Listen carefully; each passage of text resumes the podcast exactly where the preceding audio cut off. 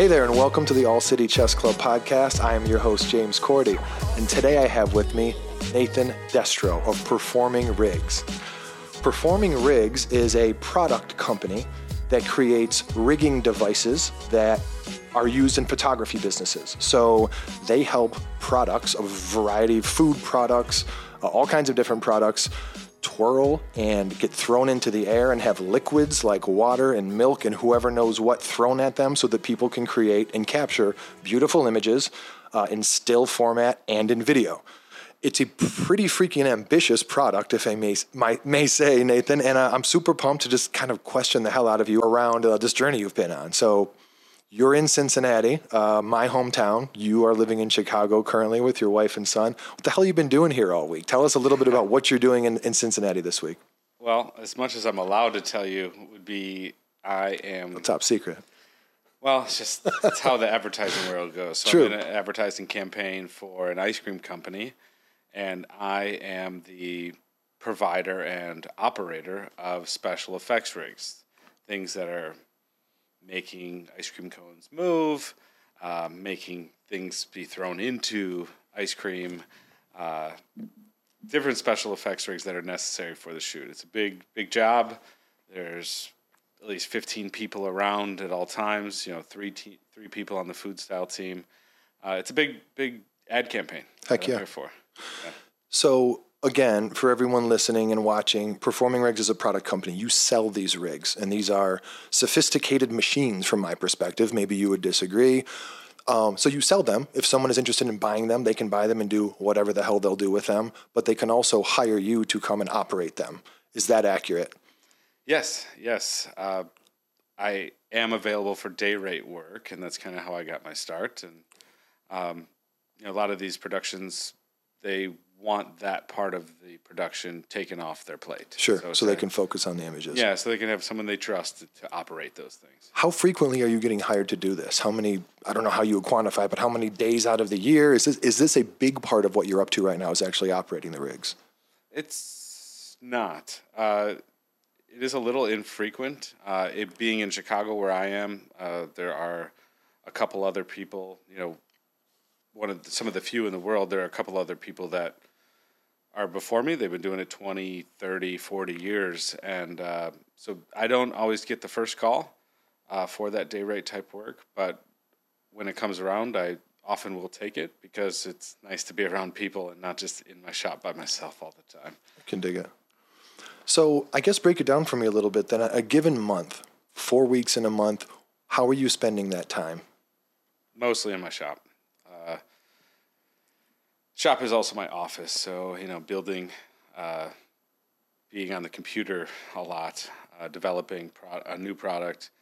Um, I've been working on a couple new products lately, but you know, at this point, I've kind of reached a point where my product line, uh, the initial product line, is pretty stationary. So, uh, in a month, I would say saying 20 of those days are weekdays. You know, weekends I'm always with my family as much as I possibly can be. And then uh, five days out of the month I'm on set Okay, at most. And then the rest is, you know, spent in my shop. cool. And, and so you're So say two thirds of the time is in my shop, or three quarters of the time is in my shop, when 25% is out on location. And that time in your shop, you were fulfilling orders in essence, building rigs, building machines, and working on new stuff. lately there's also been a lot i should mention there's also been a lot of travel involved uh, going to display these you know, present these to people um, have meetings showing show and tell kind of stuff. Sure. that's actually probably a, a good portion of that now but when i am in the shop uh, building yeah building building orders. Lately i've been cranking hard on a couple new products but it's it's uh, wrenching and drilling and assembling. And so today, and correct me if I'm wrong, I know you mentioned earlier, you know, before we hit record, you've got a business advisor you're working with, but you're doing everything. You're marketing the business, you're going to trade shows, you're building, um, doing the business development, doing the sales, actually going on site and helping uh, operate, you know, the, the equipment. Is it true you were in Paris recently? And if that's true, tell me a little bit about that trip. I think I saw something you shared to Instagram, and if I'm not mistaken, it was some sort of trade show. But just talk to me about that and what you did at the show. Uh, not exactly a trade show. We kind of had our own show. Uh, so I have Oh, a okay. reseller in, in France, in Paris. Uh, it's a company that is kind of spinning off on itself. Uh, it's spinning off its original business plan to create a new business, and they are a reseller of my products. They have the entire product line, but it was obvious that we needed to really come and be in person to do training and get hands on with them for several days leading up to a live event where we invited uh, some of the biggest names in French cinematography and some really influential people in the European market. And uh, after the live event, we went and did studio visits for a day, um, you know, going to studios that uh, were prime candidates for these products, really. And bringing the products with you to demo them? Show and yeah, bringing Nice. the show on the road, Very cool. uh, show and tell, if you will. That's uh, not a bad place to go for a business trip to show the product. Yeah, I mean, it, uh, I was away from my family for Thanksgiving, uh, so that was That's a a little bummer. unfortunate. But man, what an opportunity! What an No doubt. opportunity! Yeah, uh, I might have shed a tear when I was there. It, was, it felt really good, and we're really making some headway over there. I think, in fact, the first order from that trip is about to come in in the next week or so. Nice. If you don't mind sharing, what does that order look like? Is it a few different products or a Well- couple of a certain one? Or Well, so I've been, you know, my reseller's been a little uh, shy, if you will, you know, because I'm still establishing the market, and they needed to understand that they also have the market for these same products. So uh, they've been a little gun shy, and after this trip, I believe they've realized the potential here. So. I just received an email today that they're still deciding what that next order is going to look like. Are they just going to fulfill their customers' orders or, in fact, stock up? got it, so that they're ready if an order comes in. Yeah. They've got it on hand. Yeah. Cool. All right. So now that we've kind of established for the listeners what exactly it is you do, and again, if you can visualize these things, I mean, performingrigs.com is where you can go and take a look at them. But these are, and I'm going to do no justice here, Nathan, but they're some of them are almost kind of sitting on tripods, and then there are these machines that are kind of awesome looking, and they are mechanical, and like I said, they can take products or objects and twirl them. There's one that's almost like a mini stage, and it kind of uh, ejects things up into the air, so you can capture an image in mid-flight. Uh, there's another one, and I apologize that I don't know the names of these products, but there's another one that again squirts liquids and water at product to catch like that awesome splash off the side of a bottle or a can or whatever. I mean, if you s- saw the images, you go, "Oh, right, a Seven Up commercial." Like I've seen that before. So hopefully, we've kind of visualized for you guys what these products are. Take me, and, and they're sophisticated looking machines. I mean, these are we're talking about a range of between twenty five hundred and eight grand for some of your rigs. Is that accurate? Well, the one, the jump is kind of the outlier at seventy five hundred dollars. That's the one that launches things in the air. well, launch also launches Oh. things in the air. Jump is like a larger platform. Uh, it's I'm working on getting that cost down, but unfortunately, right now the thing takes me forty hours to build. It's over six hundred parts, Sure. uh, extensive cost, and uh, but yes, uh, they- cost what they cost, man. I, I often will, when I describe to somebody who doesn't know, I say, think of a BW3 commercial or a restaurant's commercial, and you see the food ingredients flying through the air and water splashing, and I make the machines that make that stuff happen. yes, absolutely. So now that we've laid that groundwork a little bit, take me back to the beginning. How did this journey start? How did you, when did you say, and why did you say to yourself, it's time for me, a one man army, to build this freaking product and take it to market? What was the moment? Was it a need where you want to shoot and you were like, damn, people are having to like MacGyver this shit. If I were to build something, there's a market for it. Tell me how it came to fruition. What's the origin story? Yeah. Uh, um, Feel free to go deep, man. yeah, I. It's a, it's a multifold, like when the time actually happened. It's kind of multifold. So, uh, it was pre-COVID or shortly before COVID, and I s- several fold. So first off, I had designed a shed for my backyard, and it was built. And then I realized I needed to get power out to it. So it's like, how do I get power to my shed? Well, I need to figure out how to run electricity to that. So I taught myself how to do that. And so that combined with um, there's a, a cinematographer, videographer named Steve Geralt who really was pushing for this visual engineering type of thing that I do. Um, he kind of popularized the term in the United States, but um, he did a, a famous burger drop type of image that many people sent to me time and time again through social media family, friends, colleagues. everyone's like, "Oh, you would you love this? You do this kind of stuff." And I say, "Yeah, I know how to do that." And I keep saying that I knew how to do it, and it's like, "Are you going to keep saying you know how to do that, or are you going to do it?" And if you're going to do it, how do you prove that you know what you're doing, other than to start building these things? And real quick, don't lose your train of thought. A burger drop is this like a burger like falling into layers? Am I thinking of the right thing?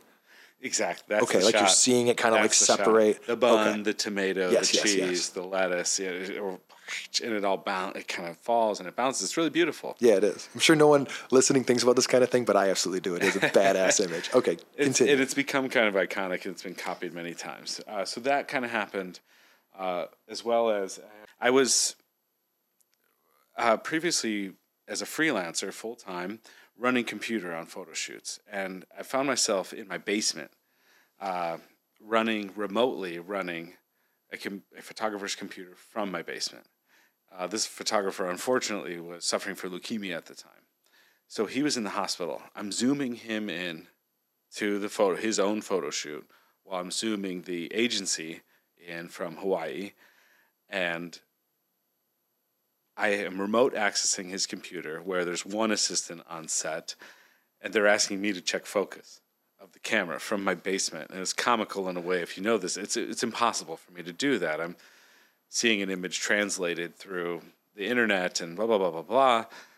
And I just at that point felt so far removed from the creative process. And I was also feeling the pressure of, yes, I'm in Chicago and it's a big market, but I'm realizing that there's a lot of people that just have a computer and have this software and call themselves the title of what I was doing. So I felt that pressure and realizing I may need to diversify a bit to further differentiate yourself. differentiate yourself. myself exactly exactly to differentiate myself so that was it and it was like okay are you going to keep telling the people you're going to know how to do this stuff or are you going to actually start doing it so Real quick, just to clarify, when you say running computer for a photographer, what does that mean? What does that involve?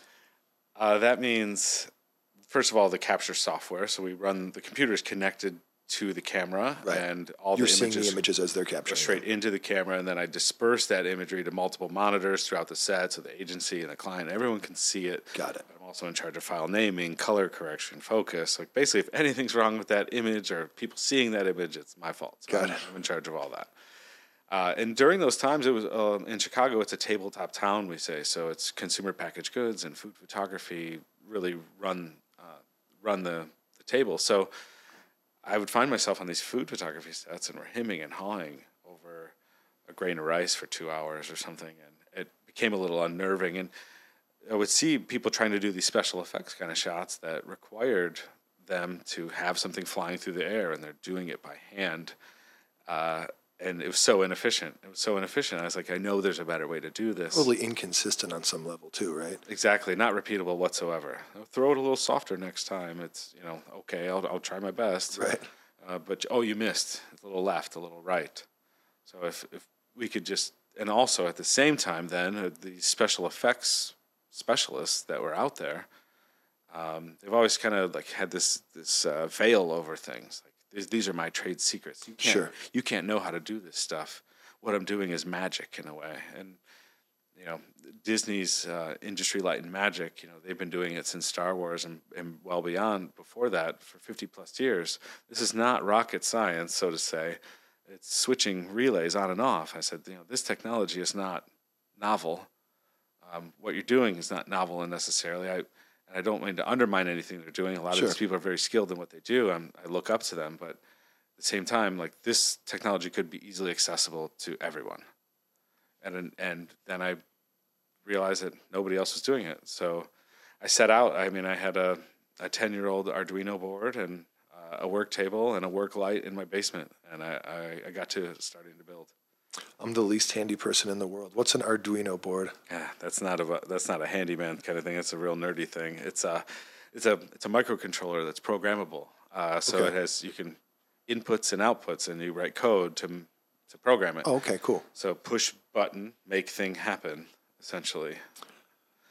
So there were, there's special effects specialists out there who are kind of the magicians of the of the industry of the craft. No one knows how they're doing what they're doing.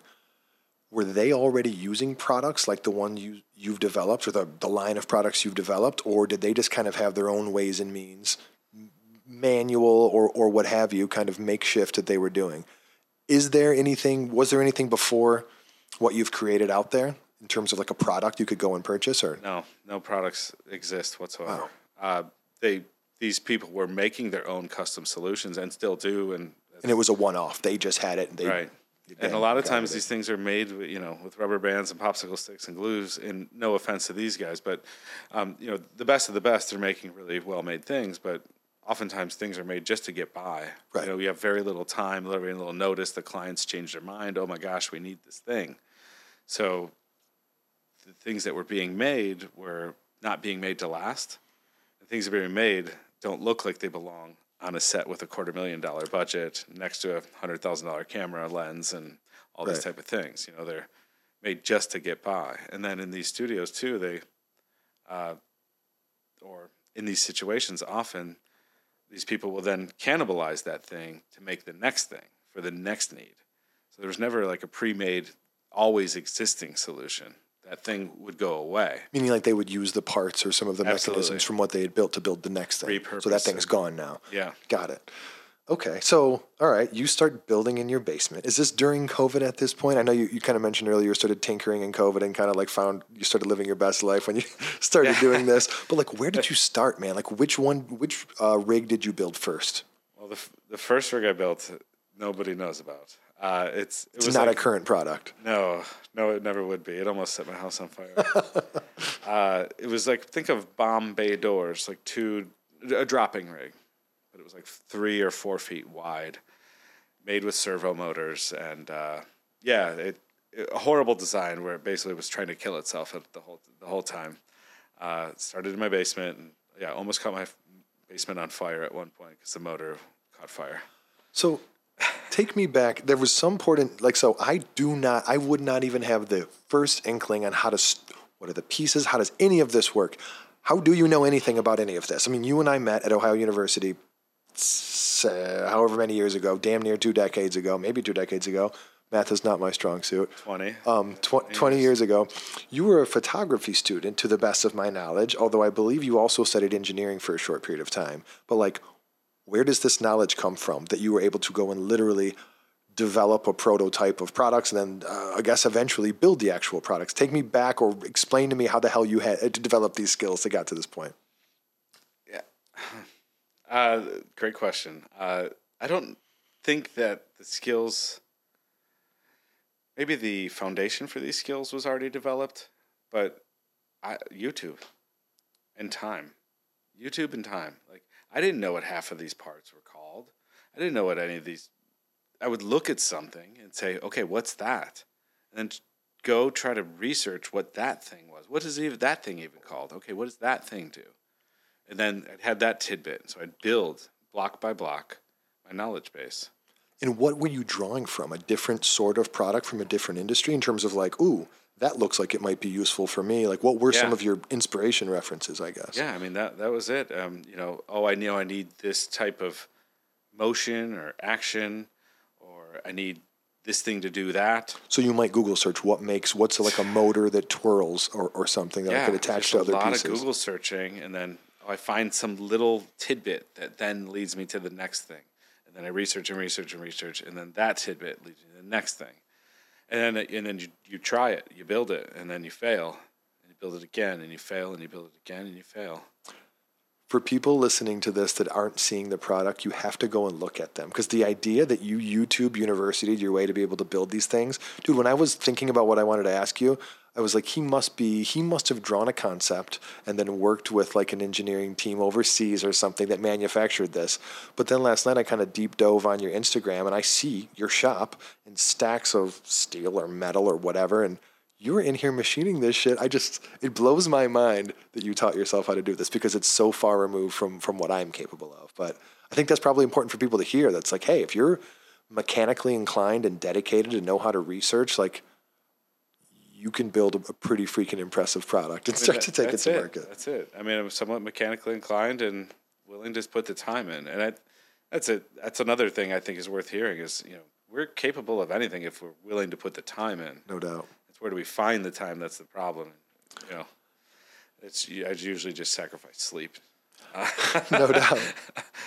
So what were what was the first build you make that turned into a product that exists today? So I know the first one it was the bomb bay doors. Is that like kind of like the doors drop out and something shoots through it? Is that what you were explaining? Yeah, so essentially, and it, you could have a hopper above it, so you could load a, a thousand balloons or something. You know, you could bouncy balls, whatever, but so it could hold as many of whatever you wanted, and then yeah, it would. They both release at the same time, so it, things would fall straight down versus uh, at an angle. Or, Do you have a product that does something like that today? Because that does seem useful. one of the yeah one of the the attachments for pour my pour machine is drop Okay. so i use all one word action verb names for all my products and pour has an attachment named drop Okay. that got does it. that So they're kind of modular, used- some we of them. did use it this week it wasn't exactly what we needed so we didn't didn't make the final cut but it was auditioned this week as well so it gets Nice. used quite frequently Very cool. And so yeah, I mean, okay, so this week So, so the I'm sorry to answer Yeah, yeah, the go ahead. question. The pour is probably the rig. You know, something that just takes something and turns it. You know, how common is this action of just just dumping something? Yeah.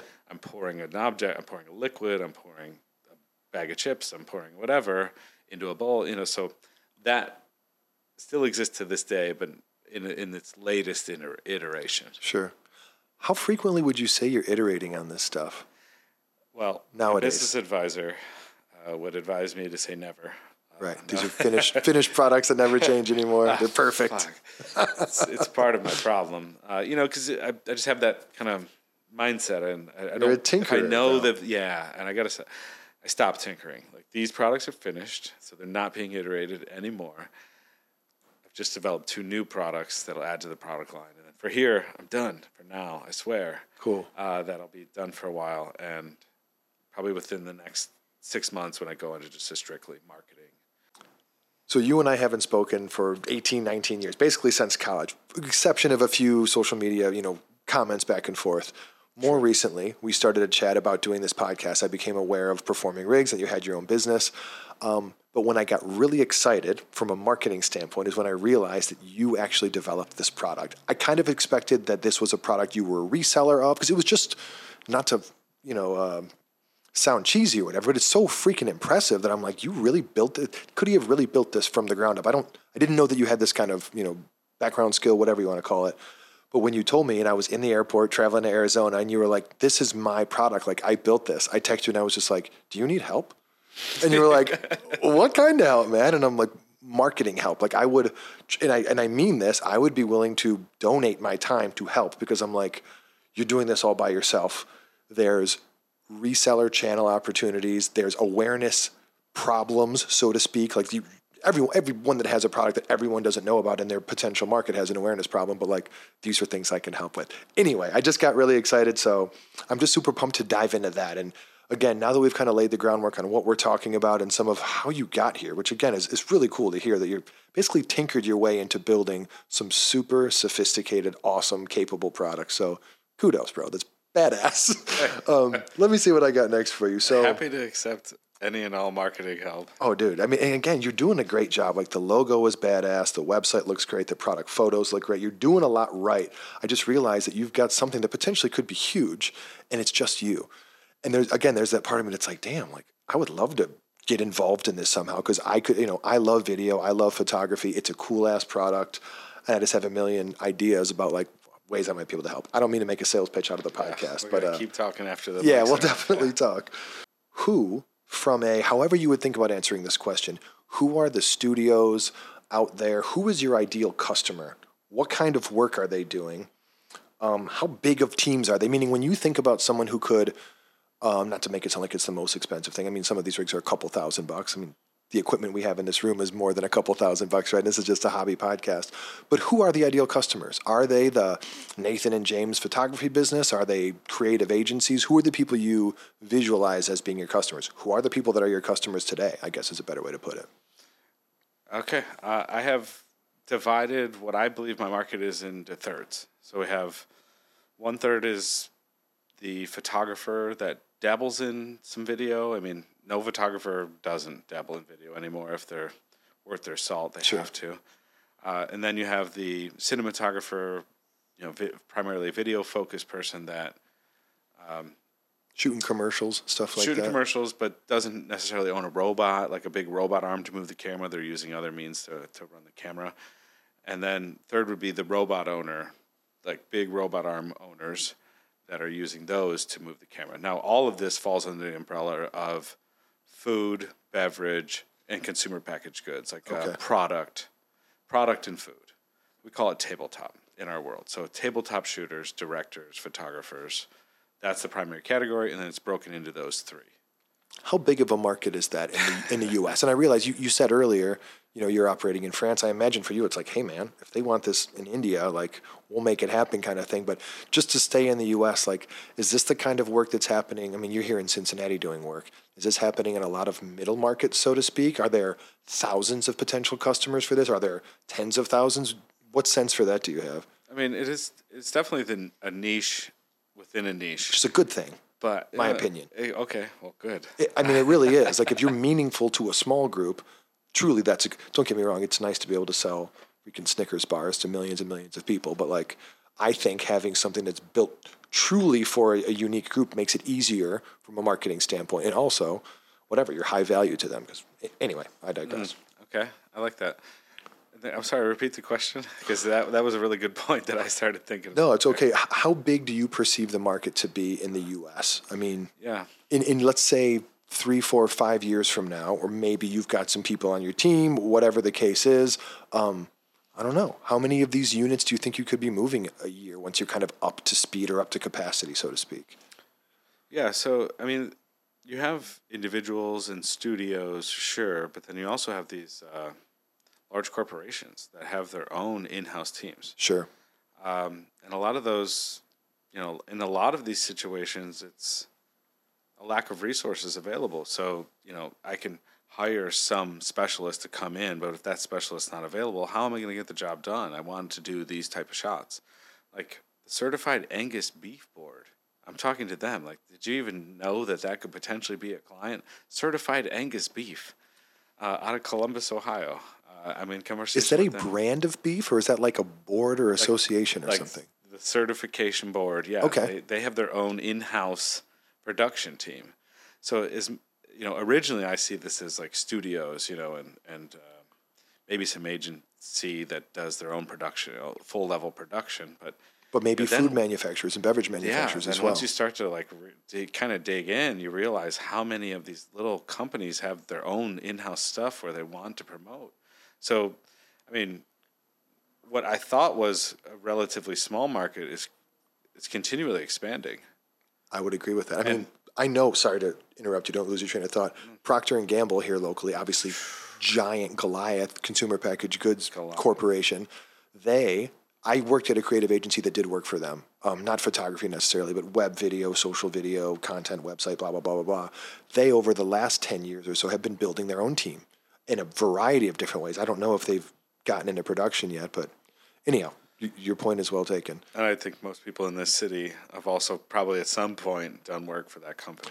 Yeah, they touch a lot of places. Heard since this week, I heard that at one point they had 300 brands under their label. Sounds about right. They've It's since wild. scaled it back to about 60, from what I understand. But uh, there's the the market's way bigger than I thought.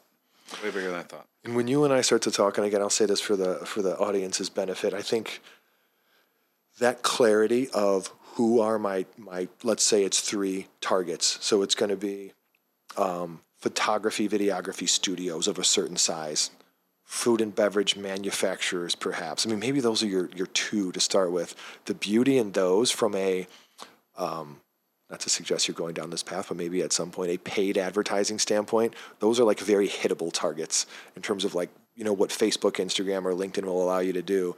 You can be pretty damn sure that you're reaching those people. And then, you know, job title is director of production or whatever. So, yeah, man, when the time comes, again, this is the kind of thing I would be excited to, to work with you on is content and not just paid media, but like whatever, articles, SEO, all that kind of good stuff. Yeah, and when we d- when we did the test shoot, like uh, a friend and I were just testing out the, that jump rig, the the big table that you referred to earlier. Um, you know, we we threw a can of Seven Up in the air with some fake ice cubes and some lemons and some limes, like we call them flavor cues. We threw them all up in the air and uh, hit it with some water while it was up there in the middle of the air, and uh, the image that came out of camera was just you know, gorgeous. Yes, it is. I saw it on your I, website. I didn't edit it at all. Posted that thing right to social media. Who do I get a message from? Seven Up, like then within two days. Really? Yeah, wanting to post it to their own thing. Their agency reached out to me. You know, it was like an immediate kind of market prover. Damn. You know, it's like this is this is hot stuff. I didn't have to retouch it. I was it was four takes in, you know, 20 minutes versus a whole day trying to get the shot. Have you had that ever happen again with another brand? And, and the reason I ask is because that could be a marketing strategy. It's just to go and create. I mean, as I'm thinking about it in this moment, whoever saw this was probably like, we would have had to have paid who knows how many dollars in graphic design or whatever to make this happen. Who in the hell just created this that we didn't pay to do this? Who is this person and how did they create this image? Hmm, that's interesting that you could Yeah. just kind of like, so to speak, do spec work as a way to win business with these companies or at least get their attention to sell the product. That's uh, that's it pretty became awesome. it became apparent that that could be an avenue that I'd explore, but I'm not focused on that avenue. sure, get someone else focused on it. exactly. hey, look how easy it is, guys. Well, I mean, yeah, someone on your, you know, someone that would be in your for you. employ to be like, hey, your job is to go and create badass images using our rigs that feature these 50 brands and go and put them in places where they're discoverable for those brands. So when they see them, they're going to go, who the hell created that? That's badass. Mm. And we didn't even pay them to do it. Anyhow, um, tell me a little bit about, so, you know, it's the end of 2023, moving into 2024. In terms of your business, where you're focused for 2024 you mentioned earlier you're kind of trying you're being advised to stop tinkering. This is the product line for now. So where are you focused? What do you hope to spend your time doing next year? What growth plans do you have for your company in 2024 For the record and for the benefit of my business advisor, all of 2023, he said to stop tinkering. I mean, product line's been established for a while, but I still do have a couple on the, the back burner here. of course you do Uh, it's marketing. Uh, it's you know, it's continuing to get the word out. It's I have the product line. Uh, you know, I have some stuff in. Really, it's for me. It's penetrating the the biggest markets in in the United States, uh, which are in terms of production are New York, L.A., and Chicago.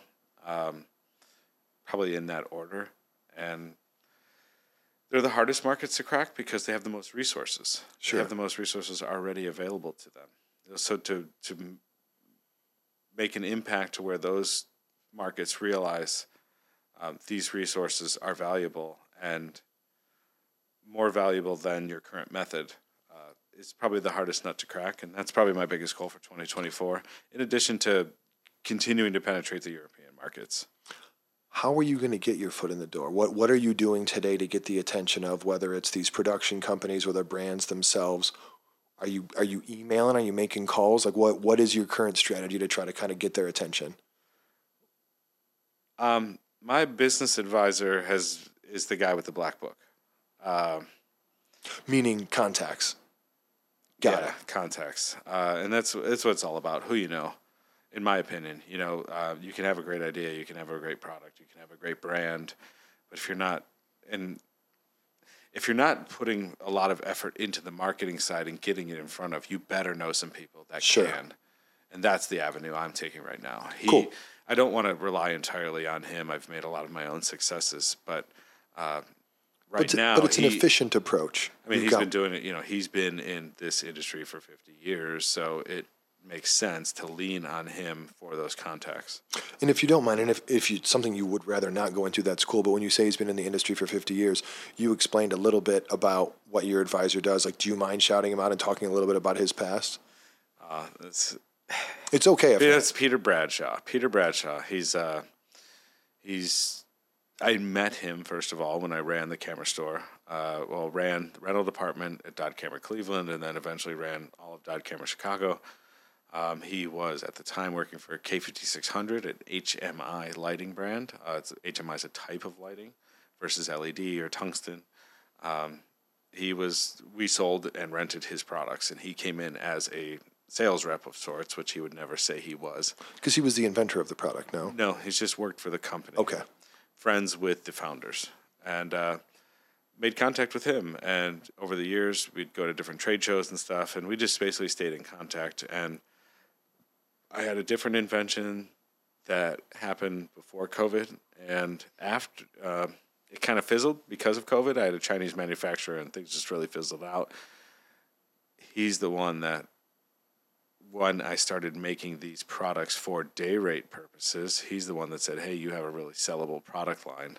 And he's the one who pushed me into this. Uh, not pushed me into it, but convinced me and you know encouraged me to pursue it and keep it keep it going. So he's the one that's been making all the big contacts for me, and uh, I don't want to continue to lean on him, but the doors that he's opened will inevitably lead to so many more doors. I, I, I can conquer the Midwest is no problem because there's a lack of resources. There's there's not a lot of uh, specialists. There's not a lot of uh, uh, talent in that way. You know, specialists, people that can you can hire. So those people feel a little starved for those resources, and they're the easiest to target. But in the places where there are resources, I need a little help. Two quick things. Number one, Dodd Camera. I'm familiar. Is it a camera retailer? This and this is where you worked prior to launching your company and your um, your product line. Is that what Dodd is? It's like kind of a bigger box, well known camera retail business. Yeah, retail and rental. Okay. Uh, I did that for six years, then freelance as a digital tech, then started this venture. Okay. And then if you don't mind, and I'm sorry, remind me of the advisor's name, Peter. Bradshaw. Peter Bradshaw. I think it would be beneficial for the audience to know is this in terms of his role with your business he's an advisor is this a retainer situation how do you compensate him for you know uh, access or leveraging his contacts and advice that he gives how what does that relationship look like Yeah. Uh, i know it's very personal but i think it's really he's, helpful he's to just such a like if you've ever met that he's he's an unforgettable character. He's a character. Um, he doesn't need to work. He's owned and sold many companies that are ubiquitous with professional production, everything, household names. So he really doesn't need to work. He just enjoys it, yeah and I think he enjoys being on the cutting edge of um, you know the next best thing. And what he's done for me is really immeasurable. And um, for a while, I wasn't compensating him because I couldn't. Um, sure just getting and then now he, he asked me for a reasonable rate. I'd, he'll probably listen to this, so I don't know if I feel comfortable disclosing. it's okay rate. is it a monthly like is it monthly? month? Yeah, he cool bills me monthly. Uh, it's been ten months into billing now. how long has the business been in existence when did you officially launch and have products available it's probably tough I think to I got my business license about sixteen months ago. okay I sold my first rig probably thirty six months ago. okay cool And that was just really on a kind of a private level. Like people saw the an individual saw what I was doing and what I put out, and he said, "Hey, I want to buy some of these." So that's the thing with all of it. I I made this to be I made all of these machines originally to be a day rate to offer a new day rate service, and you could rent these things. And once I got done arduously creating a menu on my website and all that stuff, and hey, everyone, here it is. They said, "You gonna sell this stuff?" And then once I made it into sellable products, everyone's like, "You gonna rent this stuff?" Meaning rent it along with your help, or just rent it so they can use it and do their own thing and Well, return it? I think once they find Both. out my rate, they often say, "Can I just rent it without you?" no doubt. Uh, yeah. So I mean, that and that is eventually the end goal. But um, when you're talking about pneumatic things that can operate at 100 psi, and I need to make safety is always the number one focus. And people don't know what the hell they're doing with this equipment, right? It's if you're dangerous, it can be dangerous. Yeah. hell yeah, they can break it, and then they got to buy that shit, right? I mean, I'm not worried about them breaking. I'm worried them, about them hurting themselves. True. or someone else. Um, motors get hot. Pneumatic things move very quickly, and there's a bunch of metal moving very fast and Yeah. throwing weight. Uh, my insurance person doesn't love me. I've told him though I'll never do fire, so he, he I think he's still on pumped board for that. that reason. Yeah. Hey, on, the sales strategy side, so it sounds like you're you're thinking right now like direct to end user, meaning you're making contacts directly with brands, uh, production houses, and whatnot. But then also you've used the word reseller a couple times, which is familiar to me because my business, uh, the company I work for, rather sells computer hardware through a reseller channel of literally thousands of resellers throughout the U.S., Canada, Latin America, Europe. Is your strategy longer term going to be to be a direct marketer to sell them directly? Or are you going to lean more heavily into reseller? You're like, we'll see. We'll see which one bears more fruit. Where, where, you- where are you at on that today? That's a great question. Um, I, I want to sell only direct, of course, because of the margin. Mm-hmm. But you know, in reality, I think my business model is shifting more towards the reseller avenue right now, uh, and that is primarily because you know I know that those resellers will be out there campaigning for me, championing. They're your for me. sales sales force in Yeah, essence. and if I take care of them, they'll take care of me. So you know, in reality, that's probably where the majority of my business is going to come from moving forward. Which might mean that at some point you're in the field or someone from your team is in the field training people. Maybe I don't know. Why couldn't you do that virtually nowadays? Right? You don't have to physically be there. I suppose they have the equipment. You have it. You can kind of walk them through it. I do a lot of virtual trainings. Nice. And, I, and do you have one of the questions I had? I'm sorry, I'm going out of order a little bit. Do you have any um, like video training materials? Uh, one, Uh, dude, you're doing it all yourself. I get it. I'm just. Yeah, I guess I'm. I'm curious to know if you've got them, but I guess it's also like a semi suggestion. Like, that's if you could find the time, or even if you could. I keep saying this. Like, you've got this army of people you can like delegate stuff to. But ah, if you could be like, hey, if you could go and create a library, you know, 10, 12 videos for each one of these rigs, not for each one, but in total, 10 or 12 videos that are maybe pretty deep dives that people you could go, hey, you know, you need to get trained on this here. Start here, and if they have questions, you know, you can buy an hour of my time to kind of help you iron some stuff out or whatever. But so you are thinking about the reseller channel. That's interesting. well, cool. and and those the the um, repository of of materials for training and such.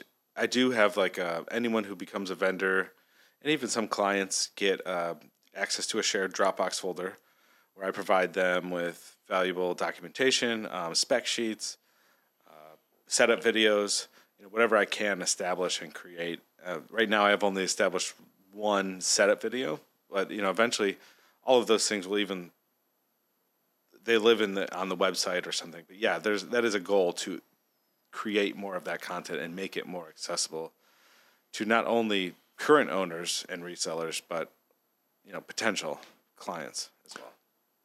Cool. Two questions. Um, kind of changing top or changing focus here a little bit to talk about finance. What do you have invested in uh, into this at this point? Have you taken loans? Do you have investors, or you know, again, how much do you think you've invested in it to this point, and kind of how have you managed to do that? I think that's a one of the things that keeps people from doing something as ambitious as this. Is God, I don't, I don't have a hundred grand around to launch a freaking product line, especially something that isn't basic. It's not a freaking keychain, you know. Talk to me a little bit about that. Yeah, uh, it's entirely self-funded to this point. No loans, no uh, real outside help at all. Uh, I'm no- mind blown I- by how, how often that's the answer. It's but it's awesome. I'm glad to hear it. Yeah, uh, well, it's nice to be able to keep 100% of ownership of your business. There's been offers, you know, people have offered to help, but I've been doing okay. And I don't think that outside help at this time isn't exactly necessary because of the successes I've had thus far. Um, I fund it through my day rate work is what I've done thus far, and I had Okay. a really great year. I've had many great years leading up to it, so I had a little extra cash that I knew I could dump into it. I also have a very supporting partner. I'm very lucky to have that. You know, especially during COVID when production work came to a halt Sure. uh, she was there and uh, always working. She's always worked from home. What does she do for work? Uh, s- corporate account management for Purina. So, Okay. like, groc- when grocery stores want to buy Purina products, she sells them to them. Nice. Uh, she's been doing that for 16 plus years. So she's always provided the health insurance and the life insurance. And That's awesome. You know, so that's really probably wouldn't be possible without that. It's enabled you to take some risk and not have to have the job that has some of those things. Yeah, That's and- fantastic. Yeah, and I, I believe you know, hopefully, you know, she's giving me this time, and eventually she'll have her time where she can take her chances because we're comfortable with my income. I mean, and, and you guys are doing it together, right? So you're benefiting from each other, and you'll continue to whatever. Yeah, I mean, she glazes over pretty quick when I start talking about circuits and voltage. It's been five plus years of circuitry discussions. No she does her best to support me, but I mean, I, I, I really think she is probably the biggest reason why it's all possible. Heck yeah. So again, for those who are listening who are like, he keeps saying day rate, what does that mean? I know what that means. That as a freelancer, as a production person, video, phot- photography, whatever. When you get hired, no, no, no. It's just want to make sure that it's clear. And I'm also curious to know because financials are, are nice for people to know. So you said I had a couple of really good years, you know, day rate, freelance work. Um, day rate is, hey, if you want me on set for your project, I cost two thousand dollars a day, right? That's uh, correct me if I'm wrong, but that's my understanding of it. Yeah, yeah. For a ten-hour day, I'm X amount of dollars. Um, running the computer, I was twelve hundred dollars a day, which includes my computer and my cart and my monitors and my blah, blah, blah, blah, all this stuff. That's awesome, though. What what does that look like today? So you again, you were here in, in Cincinnati working on an awesome project for the entire week, long days, right? Um, what do you get paid per day to bring your gear and operate the gear? Yeah, I'm, I believe I'm still pretty reasonable at twelve hundred base, uh, plus the rental of whatever machine you have, and the machines are really in the hundred fifty to two hundred dollars a day. I believe it's still pretty reasonable. Super reasonable, in my, I think my a, opinion. a robot operator, a guy running a two hundred thousand dollar robotic arm that moves the camera, is probably well over two thousand a day. A food stylist is twelve hundred to fifteen hundred dollars a day. An assistant, um, four to five hundred a day, and a production assistant, probably one of the lowest people on the food chain, is in the three hundred to four hundred dollars a day range. Oh, It's, it's totally reasonable. Um, let me ask this question. So, what I'm kind of asking around and, and hinting toward is like, what are your plans in terms of like scaling this thing to the point of like people can go buy your product at B&H Photo, or it's you used the word earlier, it's ubiquitous. It's all over the place, like some of the brands that your advisor has worked on. Would you mind if it never was that? And you were, I mean, I get the impression, I mean, you, you own a home in Chicago, got a child, you've got a, I get the impression you guys are doing pretty well and that you're not like, gosh, I'm just scraping by with this business. Like, there's room for huge growth for it potentially, but it also feels like if it never grew, if it only ever grew another 25, 50% from where it is today, you'd be doing pretty well. Would you be cool with that? Or are you still, do you have big hopes for it in terms of like number of sales? Let's just say three, four, five years from now. And, and for, for my, not that you're going to answer it different based on how I feel, from my perspective, there is not a right or a wrong answer. I love the idea of a lifestyle business, which is, yeah, I make, again, I, I'm not putting words in your mouth, but just for me, if I were to say, yeah, I make $250,000 a year, I have my own business. I don't care if it never grows another dime, unless, of course, the world continues to blow up from an inflation standpoint. then I need that to be like 400 or whatever. But do you know what I mean? So talk to me about that a little bit. What are your ambitions in terms of scale? I have not achieved any of my goals yet. So people congratulate me all the time, but I say, yeah, thank you, but I'm not there yet. I'm not there yet. I'm not comfortable. I'm not financially comfortable. When I was running computer as a digital tech, I was doing great. Okay. And I took a leap. You know, I've already t- taken the leap as a freelancer. Now I've taken a second leap as a, as a product category, you know, a whole brand creator. Category creator, product inventor. Yeah. Brand. and it's not i'm not there I, I, I there are times when i'm like oh shit how am i going to pay this bill this month i better take some day rate work if it comes i don't know if it's going to come so there's there's a, a lot of stress involved with that right now Sure. but every single But you're not even two full years into the business, right? no, no, and and and I'm constantly feel like I'm uh, I'm on the precipice. Yeah, I, I really haven't achieved any of my goals yet, but I I compare this journey to climbing a mountain. I'm a big backpacker, hiker, outdoors type of person, and you know, you decide to climb a mountain. You've made the decision. You've worked up the courage to look at this huge task and say, "Yes, I'm going to conquer that task." And then as you're hiking, as you're walking along, and you get closer to that task, that obstacle, you realize how big it actually is.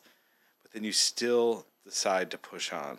You still make that decision to, yeah, I'm going to put one foot in front of the other. And yeah, it's going to take me a long time.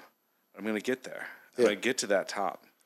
And uh, I'm still not at the crest yet. But there's a, uh, also in mountain climbing, there's a thing called a false summit. So every time I think I got to a, a spot that's an achievement, I realize there's still a hell of a long road to go to get there. But at- at, least there are those false crests, so to speak, or uh, false summit. Is that what you said it was called? Yeah, false Meaning, like, it would be tough if it was just climbing and climbing, and you never got to stop and be like, "Hey, this was a big deal." You know, we signed up a new reseller, we had a new sale, whatever the case. if there wasn't those moments of of refreshing recharge, uh, affirmation that you're on the right track, you're you're making progress, you're getting there. Um, without those, uh, I don't know if I would have you know kept going. No doubt. Because man, uh, the obstacles are every day, every day. So how do you balance? You, you kind of mentioned this a minute ago, which is, you know, finances aren't always. I mean, for for anybody who is making less than half of a million dollars today, I would imagine things are tight, man. Things are fucking expensive right now. I, I kind of asked this earlier, where I was like, you know, what does your week, what does your month look like?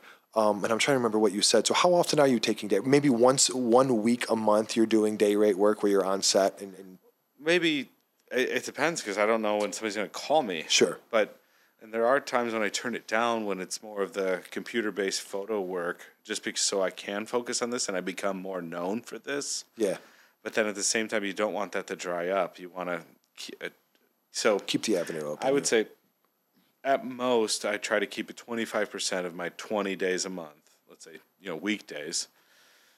Five days a month, I'm on set, or uh, four to five days Heck yeah. just to keep that income coming in so I can pay my bills, uh, pay for development, pay for those kind of things that allow the other side of the business to keep going. You know, my focus to keep going. Yeah. You have a space, right? Like a shop slash office. If you don't mind sharing, what does that cost you? About how much space do you have? What does that cost you per month? And what are some of the other business related kind of monthly costs that you have? Just for the listeners to have a, a feel for like what this is costing you on a, on a monthly basis to, to run the business in essence. I've I've been keeping this really low cost for the most part. Uh, I mean, I will the space that I have, the shop, is really just a glorified garage, uh, but it is in a shared industrial space. It's called an industrial park. Uh, it just so happens it's within a quarter mile of my house. Dope. 24 hour access, uh, my own individual separated space, locked space. However, there's like a shared kitchen, shared bathroom, Nice. that kind of stuff. Um, it's a month to month agreement. It's 800 bucks a month pre- when I prepay for f- only 500 square feet. Uh, I got it packed floor to ceiling, the most organized shop you've ever seen. Hell yeah. Did you ever do a tour of it, like on social or anything? It wouldn't be a tour. I would just turn around in a circle. Yeah, that'd be cool. I mean, how big is? What do you think this? It's a garage, Is a it bigger two-car than? garage. So it's if this if the bathroom weren't here, is it about the size of 20 this by 25. Okay. 20 by 25, two car garage. Honestly, that's like that'd be my dream to have that kind of space all to myself. and do have the big garage door, so I can you know load things in and out easiest of the little door, and uh, it's it's really nice. I mean, I started my basement, uh, and you know if I was sawing too loud in the middle of the night or something, I would wake my child and my wife up. Yep. Um, also, it was about a six and a half foot ceiling, and when you had the vent, the the ventilation, of the uh, HVAC system. I'm about a six foot person, and when you when you drop that vent down and the heat's running in the middle of winter, so my bald head would be cooking hot while I'm working uh, and sweating. Uh, but no, it's about 800 bucks a month for the shop, and that's cheap, I think, for the most part because I'm about bursting at the seams. I'm looking into new spaces, and what, from what I'm seeing, an industrial space on average can be as much, you know, on average about 15 bucks a, square foot. Uh, so I feel like I'm doing okay. That's all utilities included. Uh, it's it's a nice guy. We got a kind of a nice agreement month to month. Uh, other than that, it's like monthly subscription services to my email, my website, my uh, Dropbox. Uh, other than that, it, it's just um, the costs of materials. I try to keep enough materials in my shop to make at least three to five of every machine, and um, So that's a good amount of stuff. What what kind of materials do you keep? a lot of stuff nuts bolts valves solenoids you know motors um, air hoses all the crates the, the crates that i package my product in Yeah. you know that's a, an, a really unique part of my product line is that i also include the storage solution um, you know oftentimes as in our industry um, photo video professionals the storage solution is a big issue. You have to find the case and the thing that works just right, and you get this pick and pluck foam, and you pick it and you pluck it and you make it just perfect for your product, and you actually use it twice, and it destroys itself. It's not durable enough. So I have 50 of those crates lining my walls that are empty, and then I have 50 more used for actual storage. Uh, I'm constantly trying to keep up on that supply chain, and I, that is my largest expense expense per month. Trying to prioritize what items take the longest to get, and making sure I have an adequate supply of them when the next quarter order comes in, so I don't have to go into a back order type of situation. Sure. What does your order volume look like today? I, I don't I don't have a ton of products in the wild yet. I mean, I have probably at least 50 machines out there. I would say 50 machines on average. Um, What are the most popular ones? It's called Jet and Launch. Uh, Jet is a does for splash type photography and cinematography as well as like it's a liquid pump. So if I want a wine bottle to be constantly pouring, uh, it's a pump basically. So if I want also I can I want a little tank of milk to be flowing so that I can drop strawberries in there for a yogurt commercial. So Jet, the liquid pump and sprayer, uh, as well as Launch, which is a multi-angle concussion platform. It can shoot things straight up, and it can also project things at an angle into the frame to launch things. So you've uh, got 50 machines in the wild in like 16 months. Shit. That, that's pretty good. I mean, that's Yeah, actually that's well, pretty good. And a lot of this, yeah, like I, I don't realize it when I'm in it. You know, you don't think about the successes you've had until you have a conversation with somebody. Be like, damn, I'm doing okay. I mean, again, these are not like super inexpensive purchases, and it's a new product line. I mean, typically, especially for a bigger purchase, you imagine going and buying a freaking dirt bike. It's a random ass example, but like something that's a few thousand dollars.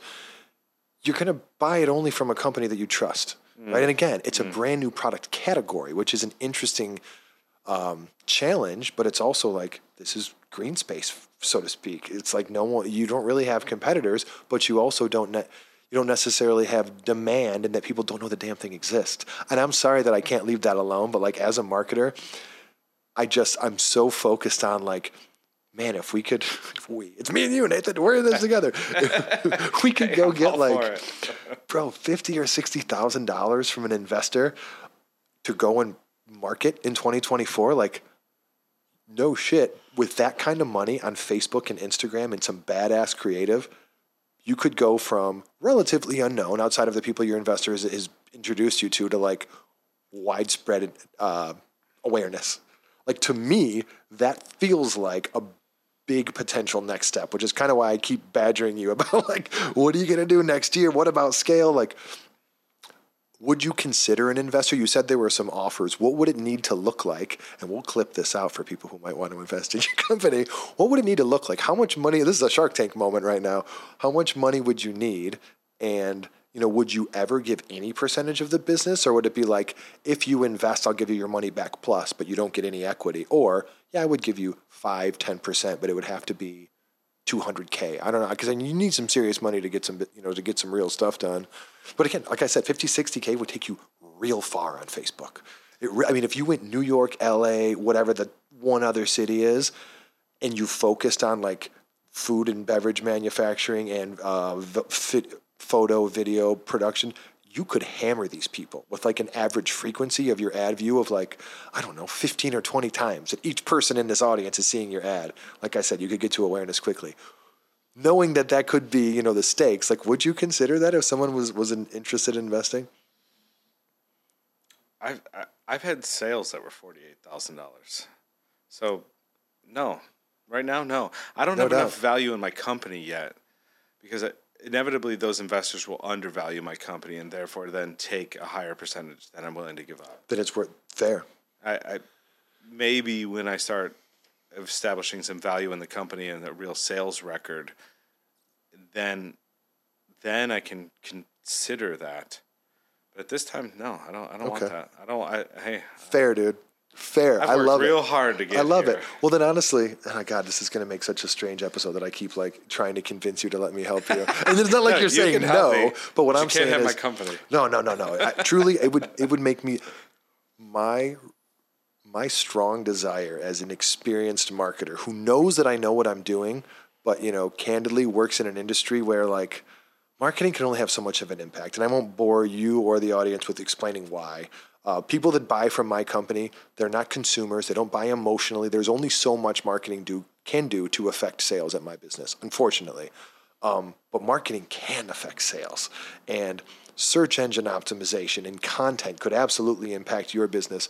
My strong desire, one of my many, many strong desires and, and things that I'd like to get done for myself personally, to feel accomplished, is to prove that I'm actually good at this shit that might sound funny to other people, but like I know that I am. I just don't really have like the outlet to do what I do in something that I care about, which your business is just fucking cool to me.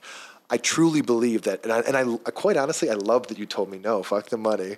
I'm gonna go build this. I've already got fifty thousand dollars sales. Like I'm gonna build it to a point where people are begging me to get involved, and the money they're throwing at me is, I love it. But I'm still looking at it going, right now you've got yourself who's doing everything. You've got a business advisor that's like one to one introducing you to people, which is awesome. But like, how do you get to scale? How do you get to broad awareness of your damn product, which is what you need to get to at some point, right? So I, I am working on a, a, new partnership that I'm not really allowed to talk about too much. Cool, I can do uh, London-based company, and um, they're pretty relevant. So I don't.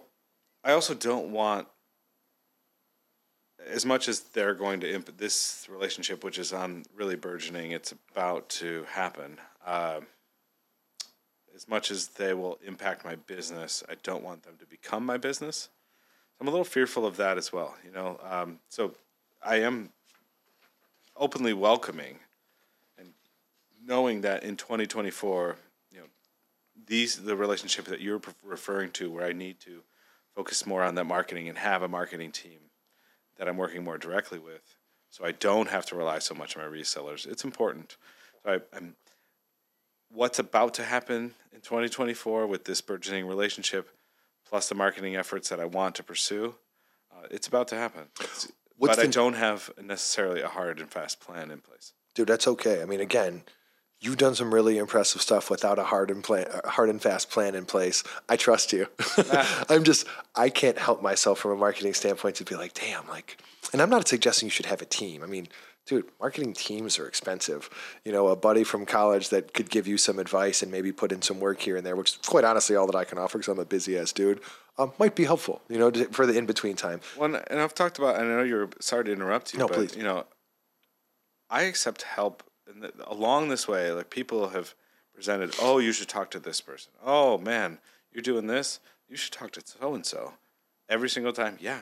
Let me let me give me their number and it's it's strange for most adults, right? Like, let me just call this stranger and talk to them. But I've never once hesitated with any of that. Like, I will call, even if it's not a recommendation. Hey, I think this company knows something about a thing I want to know something about. I'm going to call them and I'm going to ask them some questions. I'm not going to be shy about it. And I'm just going to say, hey, this is what I'm doing. I want to know more about. So bring it on. You know, like.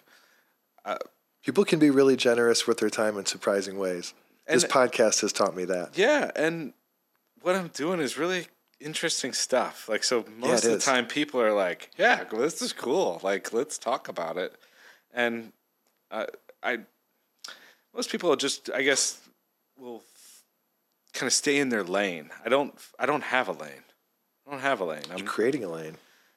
Yeah, but that lane's really wide. Yeah. Yeah, and I don't there's, well, that's, not, there's that's no what lines. New, that's what new categories are. And honestly, I mean, dude, there's some podcasts I'll have to put you onto. There's there's a guy named uh, Christopher Lockheed, Lochhead, I think it's Lochhead. Uh, I believe he's a Canadian that now lives in Cali or whatnot. He's got an interesting podcast, and he is called the Godfather of Category Design. That's like how he's coined it. Um, he's worked at a bunch of a lot of uh, software as a service types type businesses, maybe even Salesforce at some point. But he talks a lot about how every company should try to create a category, meaning even if you haven't really, like you have, you know, say that you have and mm-hmm. explain why it's different and, and, whatever, but you actually have created a new category. He'd be an interesting guy for you to listen to. Um, mm-hmm. He's got newsletters and podcasts and all kinds of good stuff. And I will listen to that. I mean, like I won't, you. and I won't just say I'll listen to that. I will listen to that. When I started, I didn't know a goddamn thing about business, about manufacturing, about any of this. I'd watch Shark Tank, just to, and then I would take notes. Yeah. What does that term mean? What is what did they just say? And I'd go Google that. Like, what does this mean? What does equity mean? Yeah. What does this mean? Because I don't have a business degree. A neither. Fine art photography degree, an environmental studies degree, and an interactive media degree as well. But none of that is business related. And I didn't know any of these things. How am I ever going to approach these people that have money to say, you need to buy my stuff? I need to be able to speak business to them. And granted, running a camera store helped me address the people that are my customers or potential customers. The investors, they they don't speak that language. It's a different language, Yeah. right? So I would even start at Shark Tank and write notes and Dude, I don't Google think that. I don't think one person I've spoken to on this show, and every one of them have been business owners, has a business degree.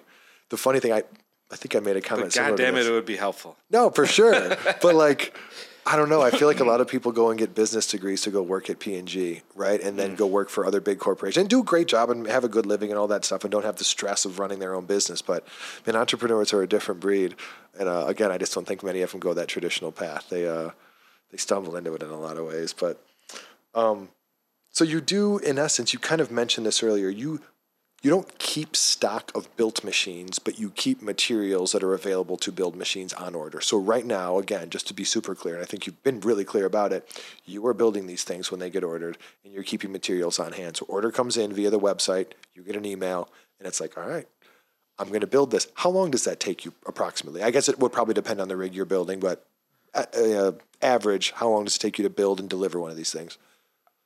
I do keep try to keep stock of items. I Oh, always okay. keep at least one my demo set in stock. So when a client in the event that a client has a fault in the product that they have and they are in the middle of a shoot and they need to hey it's like a hot this thing failed, I'm gonna next day air you mine. Nice. That's awesome. also it gets used as my demo piece when I go on the road and whatever. So I always keep that one in stock, but I also do try to keep multiple units built in stock.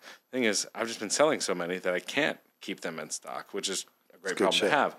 Like right now, I have three of this one and one of that and two of this other, and so I have some, but it's just a matter of how often they're selling. Um, they're not so they're not necessarily built to order. And honestly, I've only ever taken one order from my website, and it's the guy I'm working for in Cincinnati right now. Really? Everything else is I go to a demo, I go to your studio, I do a demo, I show and tell, spend half a day with you, maybe a whole day, depending on how we want to structure it, and then you place an order. And I'm batting a thousand. And the, nice. At a thousand. Not, not once has a demo That's ever badass. happened where I don't make a sale. I mean, it's How do the those proof's in leads the come in? pudding. Um, my network that I've built from running the camera store, as well as, of course, my business advisor, as I've mentioned. But um, most of those direct sales like that come from the network that I've previously built through freelance work. I want to come back to that. Don't let me forget. I know we're having a couple of beverages here, so I might forget. Beverages. What are you talking about, bro? um, so you don't get the sense that any of these people have discovered you on the web and then hit you up like, "Hey, come." They just didn't convert immediately. They had to talk to you first. Majority, if not all of these people, are people you've been introduced to through Peter or through your network from your previous life of, of doing freelancing that have, I guess, just been aware of what you're up to, you know, by keeping up with you on social or, or whatever.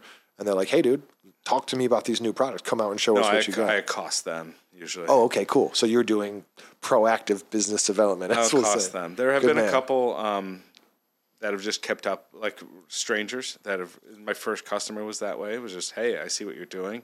I want to buy some stuff, and that was you know eighteen thousand bucks worth of stuff, and uh, that was kind of a catapult in a lot of ways. Uh, but after that, really, it's. Uh, I kind of lost my train of thought. I'm sorry. Refresh me. No, no, no. I have a, I have a better question for you that I didn't great. plan to ask. You're betting a thousand on demos to conversions.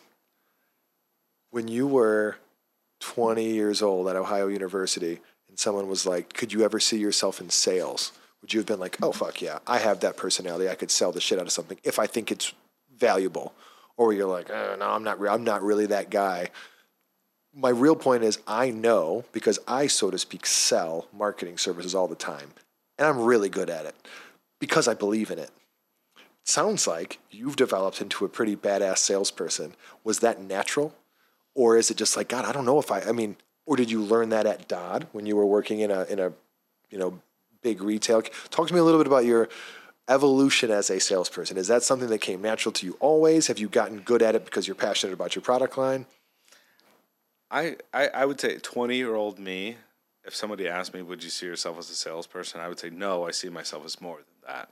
Like, I don't, I don't think I would uh, look down on a salesperson at that time in my life. Sure. I think it was, I was more than that. However, you know, day to day life, we can be a salesperson in Sure. a way to get what we want.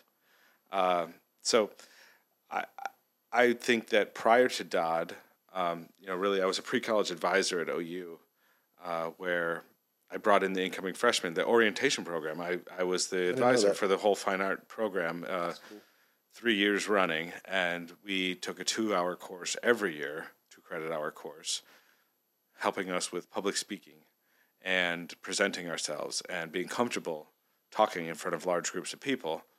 And I think that conditioned me to be able to c- conduct sales. Now, ultimately, though, I'm, if I'm passionate about what I'm talking about, then I'm, I'm passionate about it. Like, um, I'm passionate about most of life, to be honest. And I, well, I'm just happy to talk to anyone Same, about anything. but when you talk about photo and video equipment and stuff, I'm over the moon. You were troubleshooting all of my gear while we were setting up, and I appreciated the shit out of that. But no, I get it. I yes, I feel that. Yeah, so uh, and then at Dodd, it was just I loved the gear, and I could talk about gear all day, and I didn't have to sell something. I would just talk about its benefits, and it would sell itself. The product stands for itself, and that's the same with mine. Like in a demo type situation, I show them what it does, and they realize, oh shit, this takes the place of two people I might have had to have, and it provides repeatability and consistency. And by eliminating those variables, and I can now focus on making my shot beautiful, as opposed to just good enough and I got it.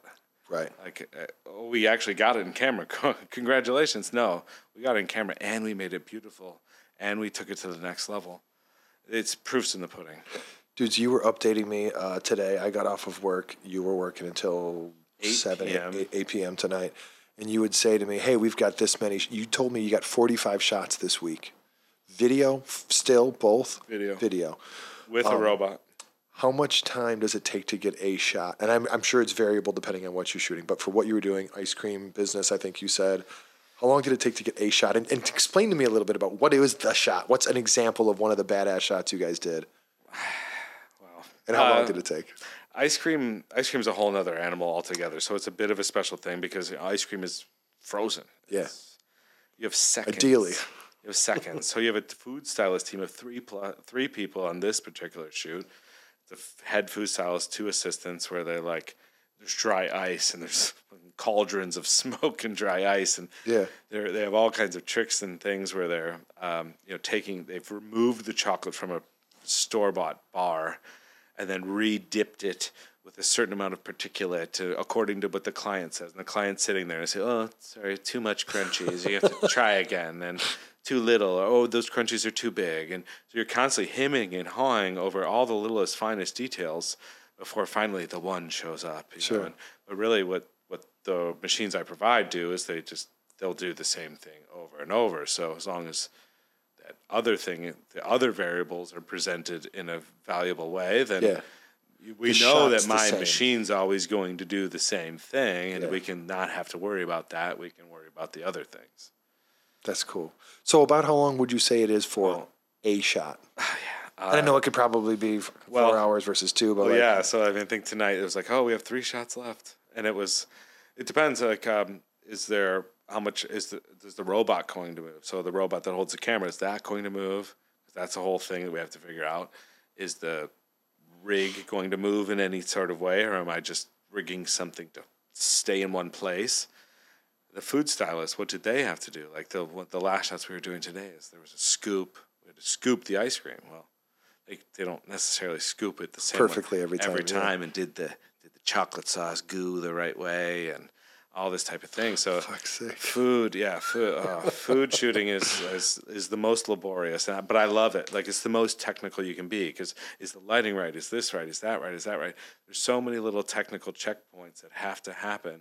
It becomes such a big team effort. It's really rewarding when you finally get it. Yeah, and I'm so sure. a shot like when we're going well, half hour Cool.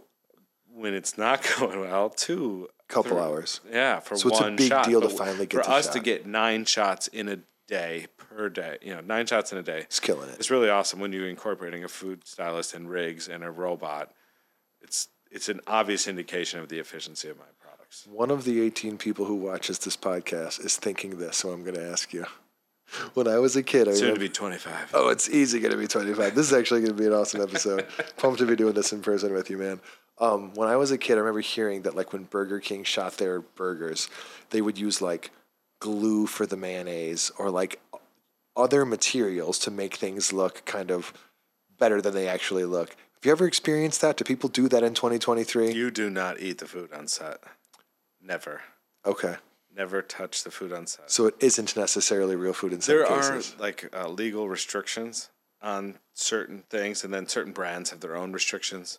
So, like Burger King, actually, you mentioned Burger King, uh, a studio that I went and did a demo with in Cleveland recently. I have a lot of ties to a lot of the people there. Not going to get in trouble for this, right? No, they um, well, Burger King like got in trouble recently for their Whopper not being properly represented. Oh, really? It was a studio in Cleveland that did the photography. It looked so beautiful that when somebody else got a Someone's like, Whopper, it was ugly. they like, you know, of course, it's America. They were able to file a lawsuit or something. But uh, uh, food stylists have all kinds of tricks. Certain brands say, no, you have, like Domino's. I've never actually worked for it on a Domino shoot, but I know that for Domino's, you have to use their The ovens. product. No, their ovens. Oh, okay. Their ingredients. Like, so you go to Detroit area where they're headquartered. I didn't you know that. have to use their machines. Like, that's their restrictions. Like, Yeah, everything like has to be made in our stuff. Whereas other brands are, aren't always the same way. So, but bottom line, you never eat the food from set. I would say that know. chocolate might be moved, mixed with motor oil uh, to add viscosity.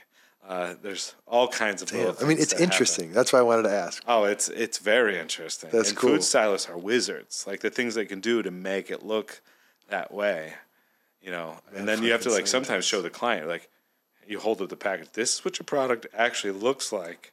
This is what you're trying to get us to make it to look like. Right. And it- sometimes you have to tell the client like we can't go that You're far. doing too much. can't go that far. Yeah. Dude, I remember years ago. I don't remember. I don't remember the ad campaign. I remember seeing it with my own eyes, but I remember hearing about Domino. So props to them, a for being like, hey, you got to use our ovens. You got to use our product. We got to show our goddamn product. I like that. Although I think it's cool that like some people do tricks just because it's neat. Um, years ago, Domino's basically did a campaign where they were like, look, we know our product's not that good. We switched it up. Like we're using new cheese. We're using like we addressed the issue. Our pizza's good now. You should try it again. Like so, just respect to Domino's Pizza. Shout out to Domino's. shout out to Domino's. and shout out to my friend Buddy Blackley who shot that recently, and that's where the story came from. Shout out to Buddy Blackley too. Buddy's out of LA. Uh, He's gonna be our 25th listener. he's big on social media. So before we hit record earlier, you were kind of mentioning to me that along this journey you've had moments in time where you were like, "Damn, this is crazy. Like I'm doing this. This is my business." Did I just hear you say that you were at Paramount Pictures with your product? Yeah, yeah. I kind of had to force my way in a little bit. My previous relationship with uh, the vendor that I was displaying with, uh, they weren't as open to me being there. But I was like, "Hey guys, you're these are my products. You're white labeling these products. You should probably present them at this show." And I was basically between their booth and Aputure Lighting, which is like the hottest, one of the hottest LED brands. I'm familiar right with now. them. I'm right on the border of them. So I'm there in the, the biggest hall, most banging hall at Paramount Pictures for the Cine Gear LA show. Uh, this is stage 15 or so where Clarissa explains it all and Truman Show were filmed. Closer explains. I have a classic. picture somewhere of the board of all the things that were filmed in there, and it was just uh, a very humbling moment uh, to be there with my products, yeah, on on a global stage. Hell yeah, that's fantastic, dude. But um, humbling moments in regards to those, like this is a humbling moment. They're all humbling moments. Like every day, I'm encroached with the humbling moment that somebody wants to talk to me, that somebody is interested in my products, that somebody wants to have a demonstration of my products. They're inviting me to their studio, to their home, to whatever. Uh, it's all very rewarding, you know. And and the earlier we talked about you know the hurdles and those refreshing moments that keep you going, that recharge you. And the, every day, I feel like now I'm getting to a point where every day there's a recharging moment. There's a, another affirmation that reminds me that I'm on the right path. And there's some of those moments, like that that time at Paramount Pictures, you know, it brings a tear to my eye, man. Like I started this in my basement. It's crazy. It's an idea, you know, and here I am on a global stage. It's pretty, yeah. I know you said earlier that you know in the years prior to you launching your company that you had some pretty damn good years financially in terms of your income, and that you're still working to grow this business, and from time to time, financially things are still stressful. That's the kind of thing I think about a lot when I say like, you know, I enjoy what I do for a living, the people I work with, all that good stuff. My life is good and happy and all these good things. But the reason I start one of the reasons I started this podcast is because I am interested in starting a business and I'm just interested to know from people like you and I feel like I've heard it a couple of times which is like yes, I know you have huge goals. I mean, right? I mean, I know it's not about all about the money for you. Like you love every step of this journey, but this could be a multi-million dollar business for you at some point. But in the meantime, is it worth it, so to speak, to have taken a half step back or a full step back financially for now as you build this thing that just kind of has you on fire and has you excited? Is it worth the challenge and the struggle now, whether or not it ever grows into being this giant household brand? Uh, if it doesn't, then I don't know if it's it was worth it. Uh, to be honest, um, I mean that that's a hard hitting question. Uh, what I've put my family through and what I've put myself through, the years I've years I've probably knocked off my life by sacrificing sleep and uh, I and all of the other things that I usually love to do to relax. Yeah, uh, I don't do much of that anymore. Um, you're all in on this. I'm all in, man. If it doesn't if it doesn't succeed, then in a way it will be a failure. But I don't see failures as a bad thing. It's just a learning experience. For sure. I don't want this to be a learning experience, though. This is not a learning experience. I'm, I'm you might be able to see in my eye. I'm, I'm, I'm all in. Dude, I, I did not expect you to say that, but I respect the answer because what it really tells me is like the resolve is there it's like it's not no and you know i love this so much dude it's cool if it's just you know i should struggle through it because it's really what i want to do it's yeah it is what I, it's what i want to be doing but like we're gonna win i like that win. i like that shit i'm not fucking yeah what have you learned on this journey i know this is a question i should have asked freaking 40 minutes ago but like if you can what are some of the things that you've learned what are some pieces of advice you would give to people who might be in completely different industries, product categories, whatever, that are like, I got an idea. I got the next best baby stroller, baseball bat, whatever the hell it is. Product inventors, inventors, product category creators, what advice do you have them in for them based on what you've learned? So, I you did present this question to me just uh, in a smaller facet beforehand, so I could be prepared, and I replied with a very long answer because I've already prepared this for some other people, and maybe in your show notes you can include this. Sure. I'm not going to divulge like go into all that detail right now, but basically like anything is possible. You are capable of all of these things. There are going to be a, be prepared for innumerable chan- challenges along the way, but I mean, I've learned along this path that I am uh, not invincible, but like with the amount of obstacles that I've overcome, I've realized that anything is possible. And maybe not invincible, but infinitely capable. Infinitely capable.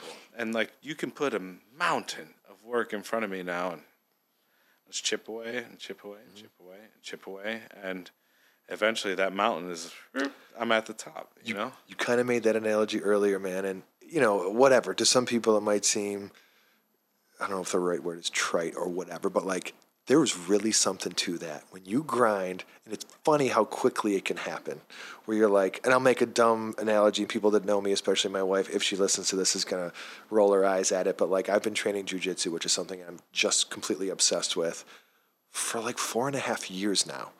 And it feels like I'm a beginner. Like I've gotten better or whatever, but like it kind of feels like a blink of an eye. And I just, you know, show up and show up and show up. And I'm like, I look around and I'm like, damn, I'm like one of the only people that isn't wearing a white belt around here. Like I've gotten good just showing up every day. So you, you can really, the incremental progress over time, man, it, it compounds, it, it builds. Yeah, I'm a believer. It's off topic, but something, a, a tangent from what you just expressed was I found it interesting that once I put out GIFs of these machines that I've created, people immediately were reaching out to me on a consultancy basis.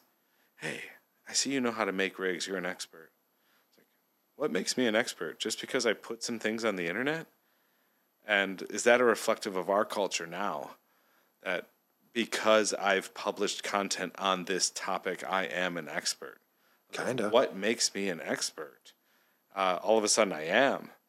It's like, well, I guess I need to assume that role yeah. as an expert and um, not make people believe that I'm really only a newcomer.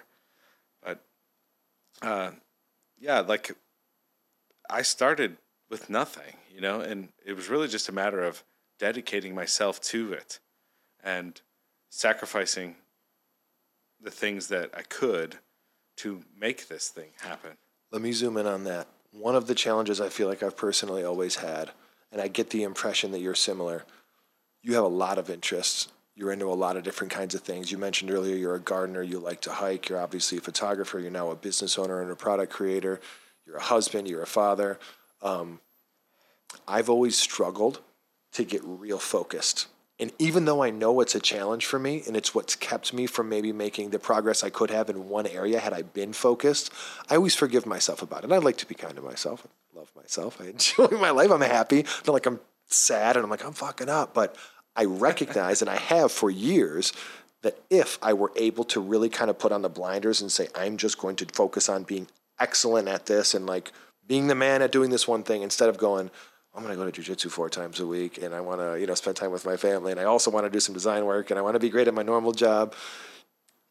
Do you feel like you have been able to effectively focus, and is that a big reason why you think you're you're pushing this business forward? And kind of having to sacrifice is the words you used to not do some of the things that you. How important do you think that that is? Or you're like, no, man, you can have balance. You can still do other stuff. And to what extent have you had to kind of zero in?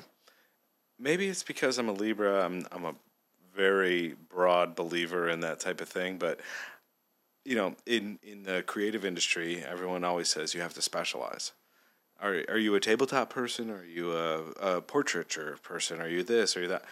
I I've never believed in that. I don't want to put all my eggs in one basket, and I still am hesitant to put all my eggs in this basket. And maybe that's why I still keep some of that day rate work. But really, I believe that in again because maybe because I'm a Libra, I want balance, and maybe because I'm OCD and and um, uh, what is it uh, ADHD or something. I've never been diagnosed, but I bet if I went to the doctor, they'd probably say that I was. Yeah, I appreciate that I can have multiple things. The gardening is my balance to being in a shop and being super technical all the time. I need that balance. I need multiple things. I don't feel that I need to be just one thing. You know, I can be a parent and still be an individual. I can be a business professional and still be a hell of a good time at a party. You know, I can still be all of the things. I love it. Really, who I sacrifice from is my sleep. I just don't sleep as much Fair. Uh, because I, I'm still a husband. I'm still a father. I'm still a business owner, but I'm also still an individual and it's just a guy who sleeps a little bit less. Extremely well said, my friend. Truly, I appreciate hearing that because I actually you've you've given me a lot of answers that I thought that I was just like basically guiding you in what to say. Then you were like, "Nah, dude, no, I haven't said no, no, no, no."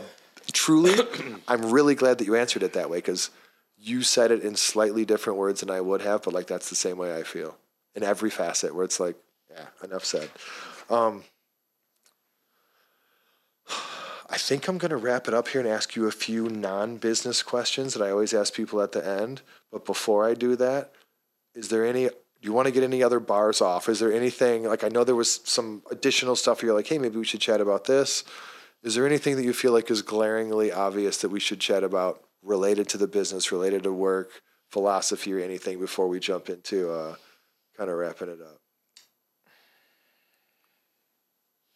I feel like I've gotten a lot of the. There's a lot I wanted to say to people. To, I feel that I want to tell my story. I readily tell my story, not because I want to brag, because I again I don't feel like I've accomplished my goals. I'm not looking for congratulations, but because I want my story to empower others to feel that they can also do that thing that they've been thinking about, do that thing they've wanted to do all this time. Take that leap, and you know, reasonably so. Do Sure. it responsibly, but um, it's all possible, and we control our future. We control what's happening around us. You know, and so you can make it happen. It's just a matter of putting your putting your mind to it. You know, and that it, I hope that my story empowers others t- to instill that confidence in them. Hell yeah. I love it. Hey, I'm going to give you a recommendation. There's a dude named Dave Gerhardt, young guy, probably a handful of years younger than both of us. He worked as uh, director of marketing, blah, blah, blah, chief marketing officer at a couple big SaaS companies. And now he is basically retired from doing marketing. He owns a marketing community. People pay him 150 bucks a year to be part of this marketing community he makes like a million bucks a year, whatever. He hired a couple. Anyway, he wrote a book called Founder Brand. I've actually not read it, but my understanding of it is that it gets to the core of what you just said, which is I want to share my story. He, in essence, my understanding of this book is he talks about that as a branding marketing strategy explaining to people your purpose and why you did what you did as a way to get the word out about what the hell you've created and why it's of value. So again, I haven't read it. Maybe I'll buy it and send it to you for a thank you for uh, for taking the time after an 11 hour fucking work day to hang out with me and uh, and do a podcast. It's every day. Again, you're a founder. I think it would be really useful. And this guy, I got, he's a founder too. He's created this this company called Exit Five, which is a pretty cool little uh, marketing community. Again, that I'm a part of. But uh, awesome. All right, yeah. Thanks, I'm dude. excited to hear more about that. Yes, I, I'm going to get you that book. I've decided just now.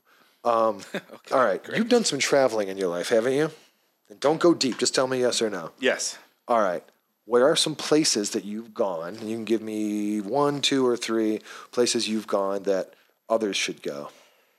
Africa. When did you do that? I lived in Africa in 2009. Uh, you may have seen my meme of me before. Wait a minute. I did. Yeah. Holy shit, bro. I forgot about that. it's- All right. It was- Explain. It was a global thing. I, I did my master's in interactive media at University of the Witwatersrand in Johannesburg, South Africa, in the year of 2009. It's an accelerated master's program, uh, module based. So one of the modules was uh, focused on chindogus, which are Japanese unuseless inventions. They make sense in theory, but in practice, they're really not practical. Uh, and one of the things I created was a personal space protector. And I wore this thing around the streets of Johannesburg.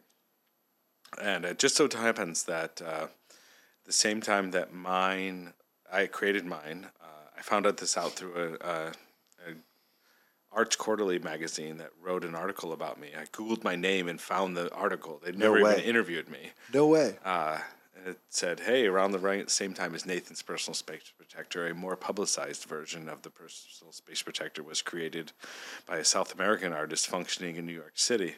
So I looked her up, and sure enough, she had made a personal space protector one month prior. How did the design look compared to yours? Oh, badass. it was New York, yeah, diamond plate, all fancy. Mine was like from the scraps of the wood shop in Johannesburg.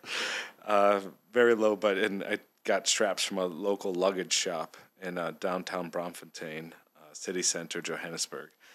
Uh, so mine was about twenty bucks, where hers was about probably about three hundred. She had on Good Morning America, Paula Deen's wearing it, you know, and all this kind of stuff, and I didn't know anything about it. So yours was like a big bubble around you. No, a perimeter. Okay. A, horizontal perimeter. Okay. With an attached motion alarm. Like think about going in a quickie mart, doo doo, or something. Yeah, know, yeah, when you yeah. walk in, I well, there was an alarm set. I basically bought one of these, hacked it, so that I could push a button, and then when somebody invaded my personal space, I would hit the button.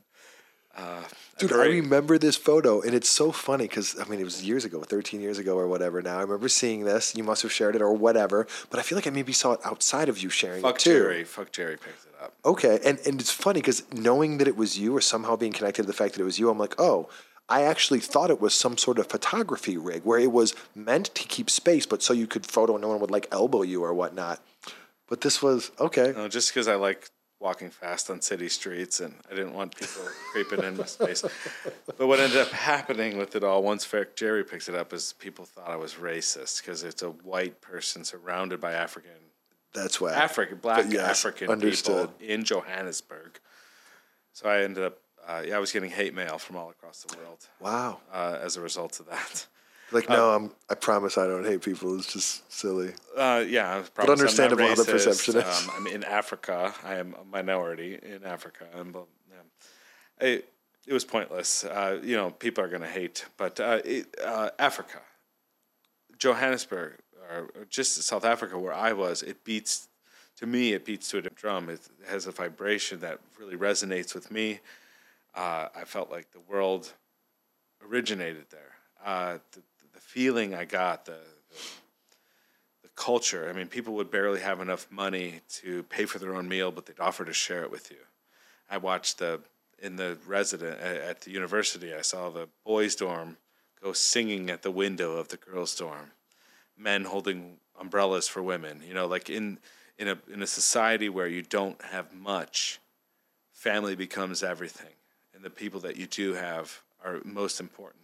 So you really value those things, and you see a value shift, and uh, it kind of goes back to the core of who we are as people, and I really appreciated that very much. So That's And cool, I man. went to that place to gain a non-ethnocentric view on the world, and boy, did it ever do that to me. So I would say Africa. You know, I don't think, particularly South Africa, is less third world than most, so it might be an easy transition for for some. for Americans. Yeah, Yeah, that's awesome. Man. that's that's that was probably the most influential uh, international place I've traveled. That's super cool.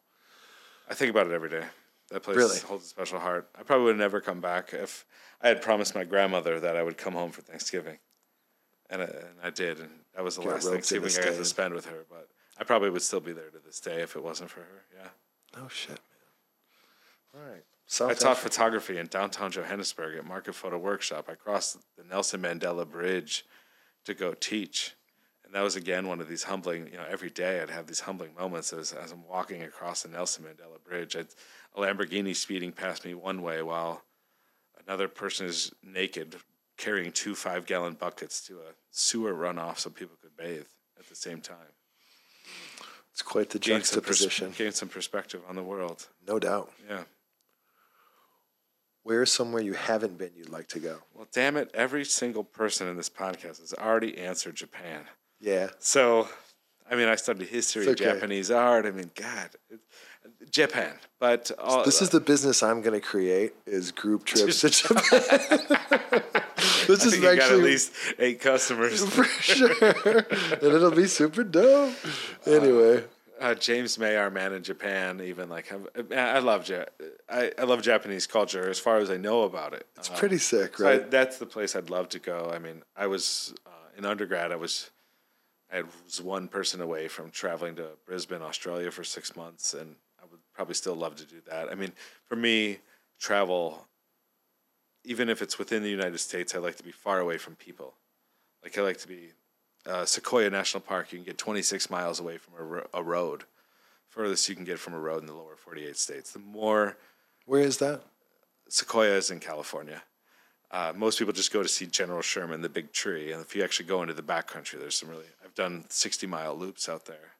Uh, the further I get away from what I know to be common and what I know in my own self is when I feel the best, when I feel like I'm learning the most, when Yeah. I'm experiencing the most. So Africa is like you know Asia, like the, the I don't want to go to UK. I don't want to. I don't want to go to London. It's a lot like America. I'd rather go to somewhere else that's very foreign. To Yeah, can dig it. Those are those are good answers, man. I like that. Um, who's someone else I should have on the podcast? Ideally, another business owner. Yeah, ah, I should have been more prepared for this. It's all right. Think about it for a sec. Do you have any close friends or even just friends that, that own businesses? That's kind of where I started as you're thinking about it. That's how I started this podcast. The advice I got, and I did it like you, except you built some crazy product and I just started a podcast. I did tons of research like I always do. And was like, you know, like how how should I get guests? And they were like, invite someone who you're comfortable with, so you're not gonna be nervous as shit, but that also like has a badass business that's interesting. And I've realized that I have like lots of people in my life where I'm like, damn, I got a lot of people around me who've done some really cool shit. And I've like scoured my LinkedIn connections and my Facebook connections for people that run businesses. But yeah, is there anyone that comes to mind? And it could be in your world if it's videographers or photographers that you admire, but That doesn't really diversify your offerings so much. I one person that comes to mind that's really a fascinating individual to me is a friend of mine uh, who went to OU as well, Ryan Buddy. He's a pilot for United, but also a professional walleye fisherman on the walleye tour, and like, but he's also very, he does a lot of educational programs and stuff like that. It's around fishing educational programs Yeah. or wildlife? yeah, and but he's I mean basically he's found a way to take many things that he loves Yeah. and monetize that. And uh, you know, he just bought a house in the Bahamas, uh, like a rundown house, but a house in the Bahamas. Uh, you know, a guy though that is has the biggest heart and a very true heart and very honest soul, doing well for himself in things that he loves. And it's not something that you've necessarily offered in this show before. No. So that that would be one that comes to mind. What sounds super interesting about it to me is like, how do you make that fit within one, not one lifetime, but like, how do you make being a pilot and being a professional fisherman, like schedule wise, mashed together? While he was in OU in summer, he'd go guide salmon trips in Alaska. Like, yeah, it's like, how did Holy you even get the experience to do that? Do I He was this? the president of the ski clubs. He's like doing backflips on skis. You know, it's like, damn, you were just crushing life. No shit, dude! I heard something the other day. I was listening to um, Tim Ferriss's podcast, which I've just gotten hip to. He's a dude that does like the Four Hour Work Week book from fucking decades ago. Smart guy, interesting dude. Has great guests on his podcast. He had Arnold Schwarzenegger on his podcast, and I didn't listen to that episode. You should interview him. Actually, I, I'm totally gonna. Um, he obviously did interview him, and then I was listening to a recap of like a multiple episodes mashed up into one. And there was a clip of Arnold Schwarzenegger, and it was again, it's kind of a cliche thing for him to have said, but it was like real deep to me. Where Tim was, Tim asked Arnold like, "What uh, what is it about you? All of the every, so many people in the world want to become a Hollywood actor. Like, why did why did you make it happen where so many people failed?" And he was like, "I just I just think bigger." You know, he's like, everyone wanted to be Mr. Austria, and I wanted to be Mr. Europe. He's like, and I was. And then he's like, I'm to go be, you know, a movie star in Hollywood. And everyone's like, yeah, sure you are. And he showed up in Hollywood, and they were like, hey, you want to be a club bouncer? You're like big, muscly guy. And he's like, why would I do that? I'm trying to be the leading man in like huge films. And they were like, all right, dude. And then he was. Not to say you just believe it and it happens, hmm. but that simple idea of thinking bigger really resonates with me because I'm almost the complete opposite, where I'm like, look, I want to live a balanced life. I want to, you know, be a good husband and a good dad and all that good stuff. I want to find a way to make money and I want to, you know, have a bunch of income streams. And what I realize is I always kind of think like, what's something small and manageable? Where now I'm kind of like, damn, maybe I shouldn't be thinking like that. Maybe I should be thinking way bigger. So anyway, I Well, digress. here's another one. Uh, while you said Arnold, he participates in the Arnold Strongman competition, but he's a government employee. He was on The Rock's that show that The Rock had uh, about uh, it was like a physical challenge type of show. Okay. Andrew Haynes, uh, friend of a friend, fantastic guy. Uh, I really think he would be fantastic. He's a he's a strong man, but he's a also like a governmental employee okay. uh, who so he has his own business doing this, and he has a lot of social media following, um, doing what he loves, but also paying the bills at the same time on a totally separate type of venture. But like the biggest heart, nicest guy you'd ever. Oh yeah. Uh, You know what? So I got a couple of there. Cool. And if you wouldn't mind, especially the guy that was the OU grad, um, if you wouldn't mind introing me to him at some point, I would love to talk to him. Uh, that would be really cool. Shit, I totally lost my train Yeah, of he just won the National Walleye Tour. No way. He's a representative of the Team USA Predator Fishing Team International, like fishing team, while being a pilot. and a skier, and yeah. But Andrew Haines is also equally as uh, interesting. I remember what I was going to say. Um, the guy who is the strong man plus the government employee said he's got a big social following. I mentioned to you before we started rolling that you asked me like, why did you know why did you want to do this? You want to start a business? You want to learn from people? Hell yeah, that's fifty percent of the reason I started this. And the other part is to exercise my content creation, social media, audience building muscle because that's a big part of what I do, and I just want to do it for myself. And again, like I said earlier, prove to myself that I really know what I'm doing and that I can. And even if I don't, to face that and be like, okay, where do I have to improve? Um, I want to start doing. I've been thinking about on the show starting small series. You know, I spoke to a couple food truck owners in a row. Um, I wouldn't mind because it's an interesting area for me. Talking to a few people in the creative area, marketers, designers, photographers. That way, I could have you know almost like mini seasons where people who might be interested in that could listen to a few episodes in a row. But social content creators of a variety of types is definitely an area that I'm just interested um, to know more about, to learn from these people as well. So, I mean, that's very important. I mean, that's right now. That's big piece of society. piece of society marketing. Better for You know, this this ice cream job I've been on all week. There's a lot of talk all week of like, oh, are they actually going to go broadcast with this? It's like, what's the point? Like, how many? When's when's the last time you watched a TV? What's the last TV commercial you remember? Yeah, Right. Uh, maybe like Maybe Super Bowl. You you like go to the or Geico, Allstate, maybe.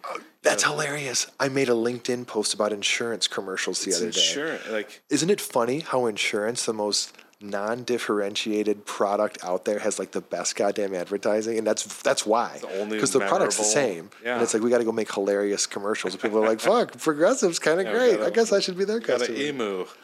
yeah, the emu emu. Yes. Um, yeah. It's funny. Anyway, social media, big deal. Um, shut your business out. Where can people find you online? If we happen to get lucky and some videographer, cinematographer, photographer is like, God damn, where can I find these goddamn products? What are the best? Obviously, your website, but also like, what are your key social channels people should go and follow you on? It's performing rigs, not performance. Performing rigs, like performing arts. Uh, performingrigs.com, at performing rigs on Instagram. Uh, I'm not posting, haven't been posting quite as often as I'd like, but I will th- come 2024. A lot of things are about to happen.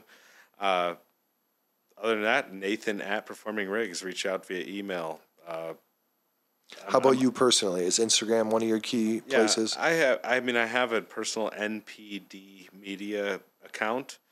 Um, I don't post a lot of my personal photos there. I haven't lately. It's just been performing rigs, performing rigs, performing rigs lately.